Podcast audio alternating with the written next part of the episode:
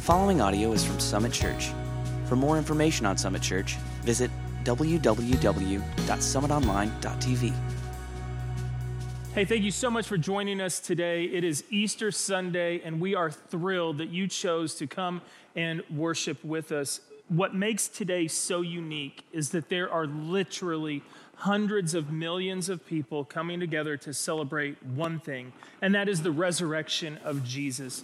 Without that resurrection, there is no church. There's no reason for us to gather here today, but he is alive. He's alive, and we celebrate that as one collective body all across the world. You are not alone today in celebrating something, the resurrection of Jesus, that impacts each and every one of you.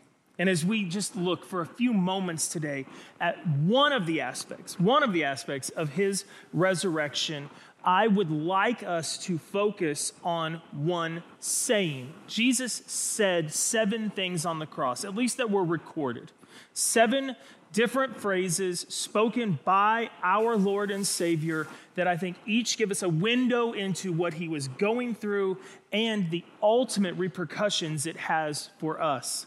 And I want to focus on the first one of those, the first of the seven sayings. That's what I want to unpack today. But before we get there, I would like to set up the story because, and many of us can somewhat relate, Jesus has had a heck of a twelve hours, okay? It began with a dinner with his closest friends, one in which Judas, one of his twelve disciples, someone that had been with him three years, he would be identified as a betrayer, someone who was going to sell out Jesus for thirty pieces of silver, really not a large amount of money.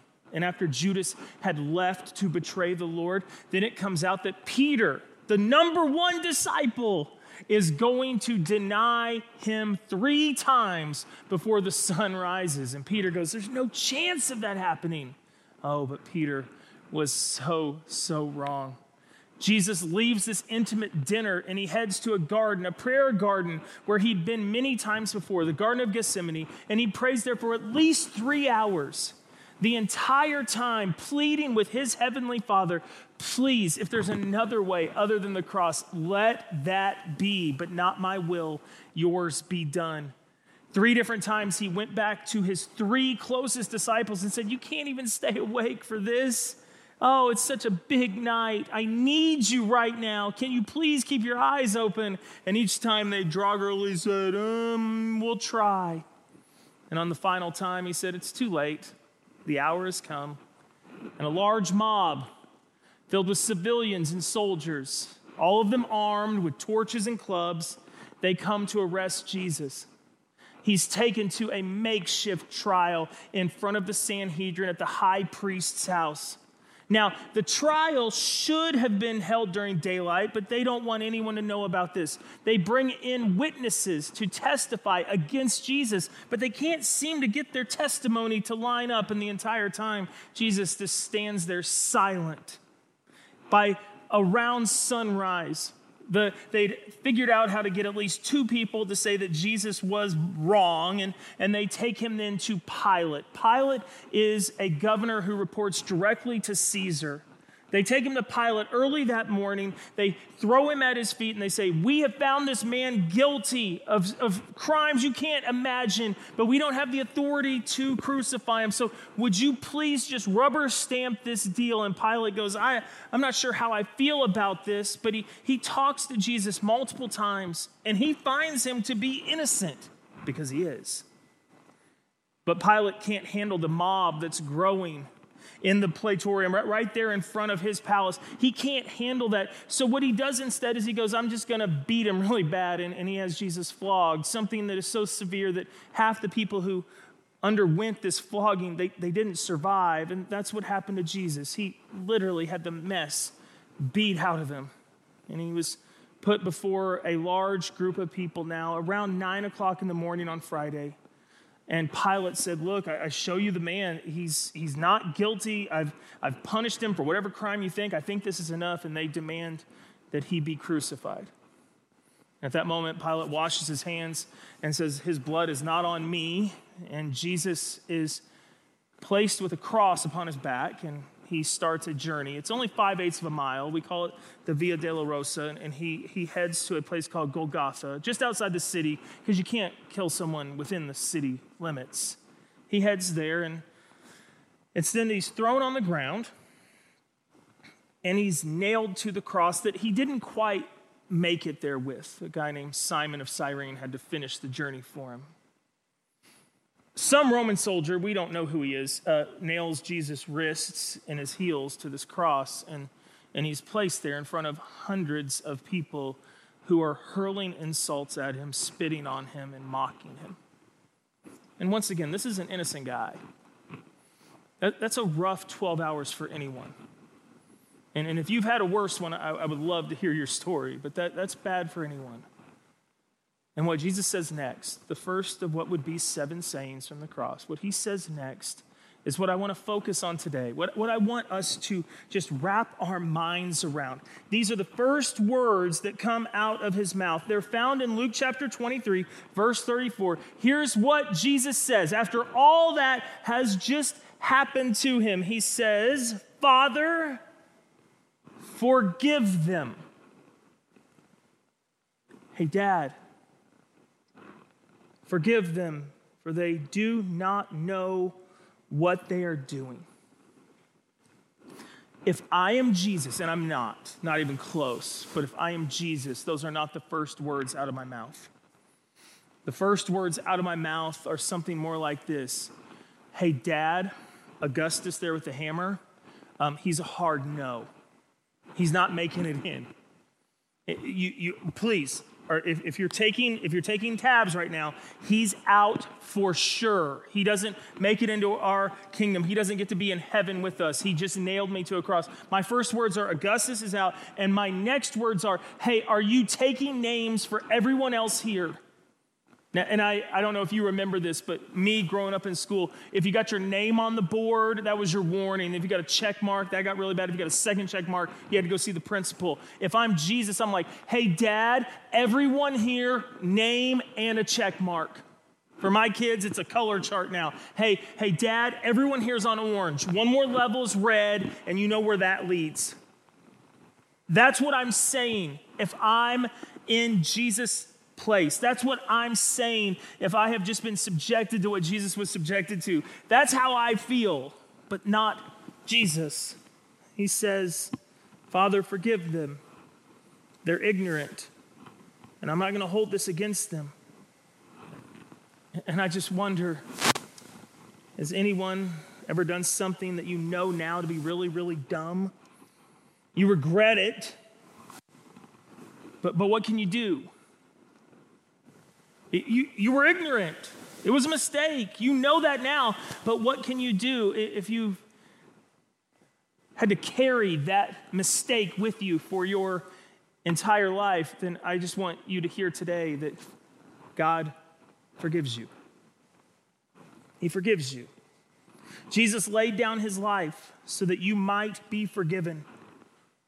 He spent six hours that day on a cross so that you might be forgiven. And his final words on the cross that day guarantee for me that you are forgiven. In John chapter nineteen, verse thirty, Jesus says in his last breath, after he'd received a drink, Jesus said, "It is finished." Those would be his final words. He would say, "Father, into my hand I commit your spirit, or I commit my spirit." But but that, that was all kind of one statement. It is finished.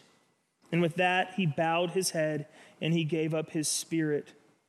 He had finished the work, the sacrificial work needed for your sins and mine to be forgiven. He had finished the job. He'd completed the task. The mission was done. Up until this point, up until Jesus died on the cross on that Friday, up until then, every sin required a sacrifice. For some sins, you had to sacrifice a pigeon. For others, a dove would be required. A grain offering was needed for this type of sin. Or if you really, really, really messed up, you had to sacrifice a lamb. And Jesus, on that day, on that cross, he becomes the sacrificial lamb. His life was willingly sacrificed for all of your sins. All of them. But that's not the end of the story. That's beautiful and that's good, but that's not the end of the story, because three days later, he would conquer death. He would come out of the grave. The resurrection is what validates all that he said and all that he did. His forgiving, sacrificing work on the cross was validated three days later when he rose. Luke chapter twenty-four, verses one through eight, it says this: on the first day of the week, that's Sunday morning, that's why we gather here today on Sunday to celebrate the resurrection. On the first day of the week, very early in the morning, the women took the spices that they had prepared and they went to the tomb. There were at least three women, probably four, a couple Marys, Mary the mother of Jesus, Mary Magdalene, they were there. Verse two, they found the stone had been rolled away from the tomb. They discussed on the way there, how are we going to do this? How are we going to roll the stone away? But it had already been rolled away. Verse three, but when they entered, they did not find the body of the Lord Jesus. While they were wondering about this, where did he go? Suddenly two men in clothes that were gleaming like lightning stood beside them. In their fright, the women bowed with their faces to the ground, but the men said to them, why do you look for the living among the dead? Obviously, two angels appear that day at the tomb, and they say to these mourning women, you're looking in the wrong place. You're in a graveyard. The living don't live in graveyards, only the dead. And he's not alive. Verse six, Jesus is not here. He has risen. Hallelujah.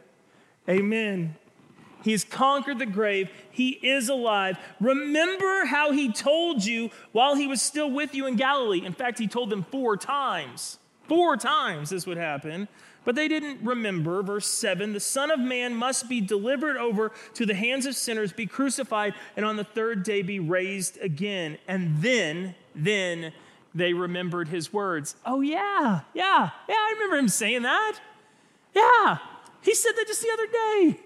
Holy moly, it happened. His closest friends, his mother, didn't believe that he could really conquer death, but he did.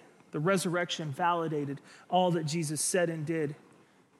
Church, because of the resurrection, because Jesus died and is now alive, you are forgiven. We celebrate today and every day because God chooses to forgive you. That is reason for celebration for me. God forgives you. Isaiah fifty-five, verse seven says, let the wicked forsake their ways and the unrighteous their thoughts. Let bad people, which we all are messed up, let them forsake their ways and their unrighteous thoughts. Let them turn to the Lord, and he, the Lord, will have mercy on them, and to our God, for he will freely pardon. He will freely declare you innocent of your sin. Have you ever wondered what Augustus, that's the guy I'm calling the hammer swinger at the cross, have you ever wondered what he thought upon hearing Jesus' words?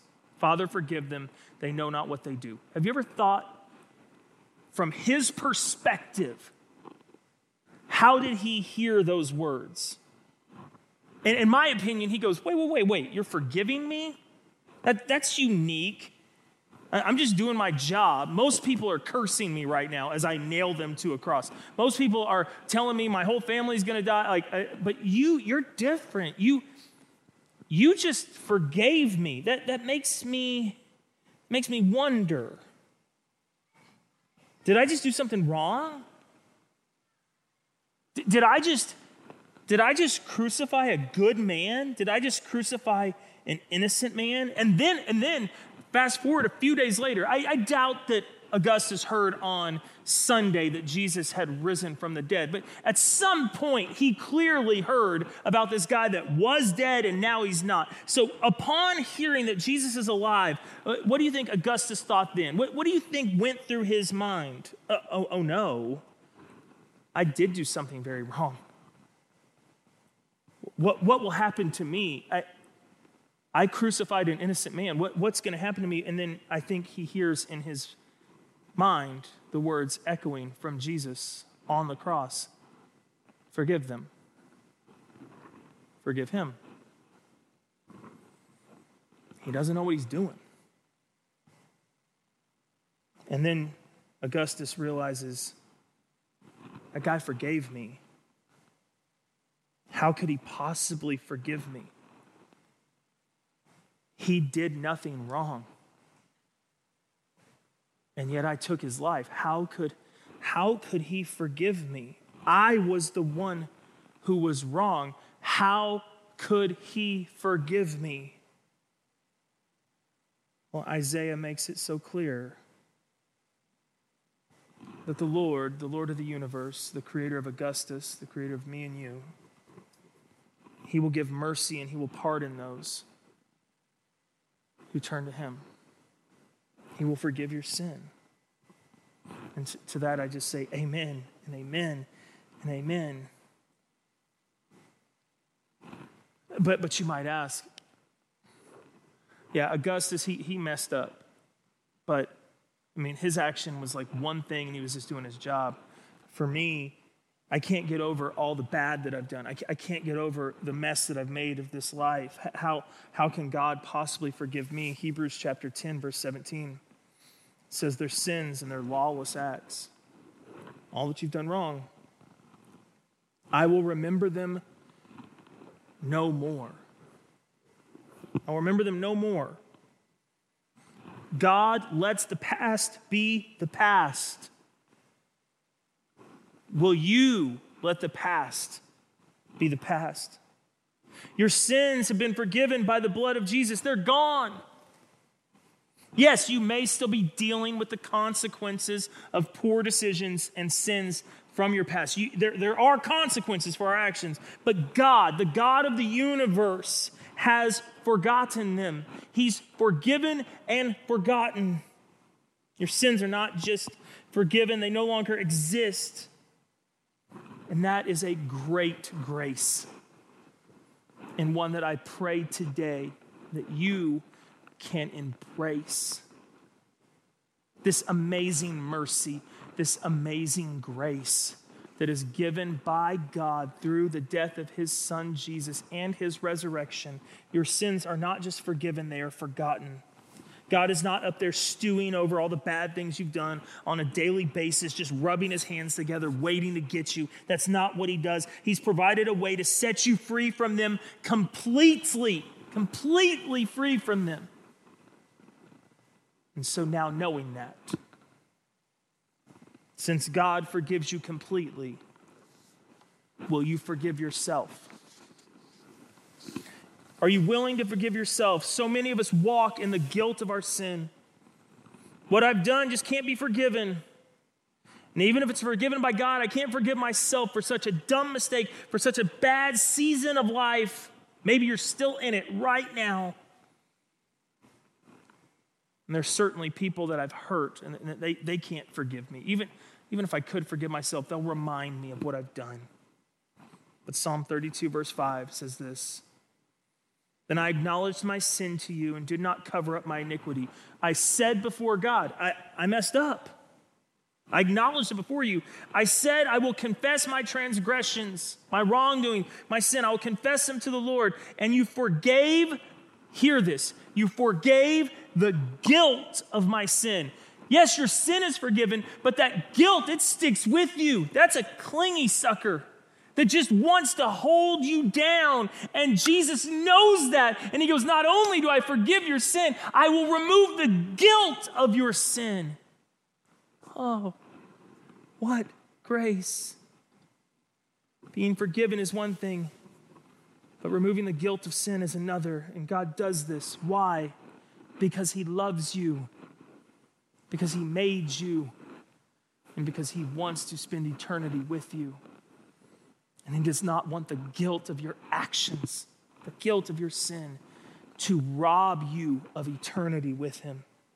He does not want to see that. He doesn't want you to degrade yourself by saying, I'm just so terrible. Guess what, church? We all are terrible. He doesn't want you to diminish yourself by saying, I'll never be good enough because of my past. Why? Because none of us are good enough. Stop believing that lie. He doesn't want you to check out or quit saying, I've done too much. God will never forgive me. Why? Because his son died for you to forgive you of your sins. So forgive yourself because you've already been forgiven.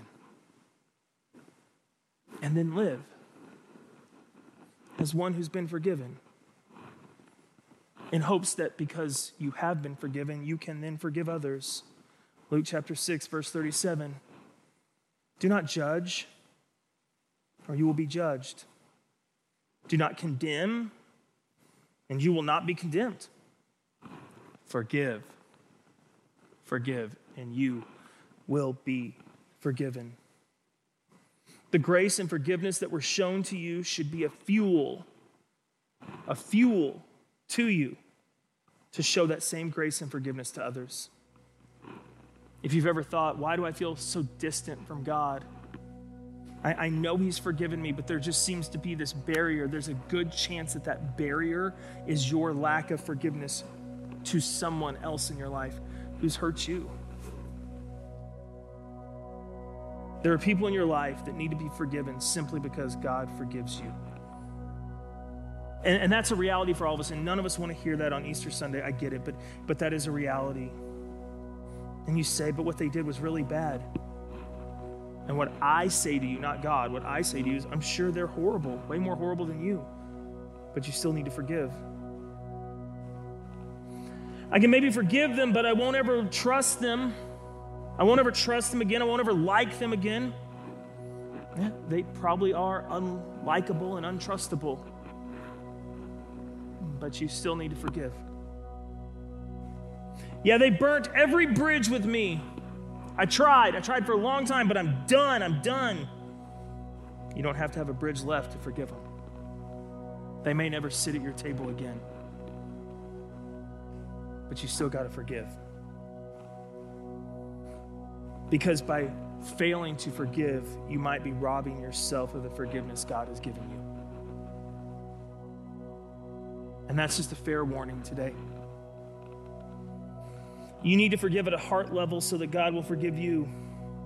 And I know this may be very difficult. But I think about how God felt forgiving Augustus. The dude with the hammer.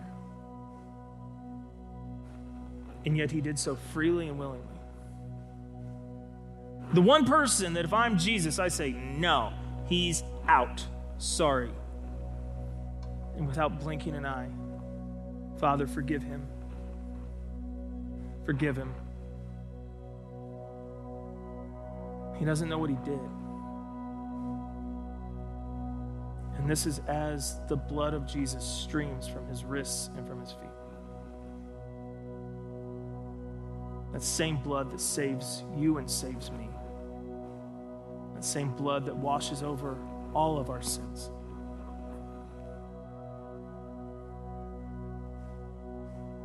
Today, as we celebrate the resurrection, validating all that Jesus said and did, one of the most profound things that he said is that he asked his Father to forgive you. And the resurrection validates that forgiveness. You are forgiven by God in hopes that you can forgive yourself and then others. And that is what we celebrate today. Romans five eight says, God demonstrates his own love for us in this, that while we were still sinners, Christ died for us. Church, God loves you and he forgives you. He demonstrated his love for you and paved a way for your forgiveness by giving the life of his one and only son. He did that. We can't argue with that. That happened. So my question for you today is, will you embrace that love and that forgiveness? Will you accept it? Because it was given. The price was paid. It was given. Will you embrace and accept it? Will you put your faith in the one who can forgive? Not in the things of this world, but in the one who can forgive. Will you place your trust and your faith in Jesus Christ?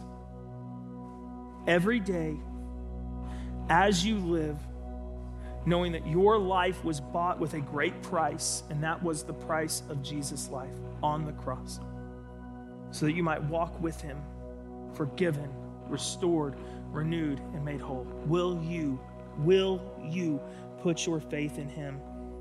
And will you forgive yourself for the things of the past that God remembers no more? Will you forgive others for horrible things that may have been done to you? Will you forgive others so that you might be forgiven? And finally, today as we pray, will you respond? Will you respond in faith to this profound, life-changing message that God loves you? He forgives you, and he laid down his life for you. You may be wrestling right now so hard with what to believe, whether or not to forgive. But may I just remind you of the very first words out of Jesus' mouth on the cross that day. Father, forgive them. Forgive them. That is a blanket statement that needs no further explanation. You are loved. You are forgiven.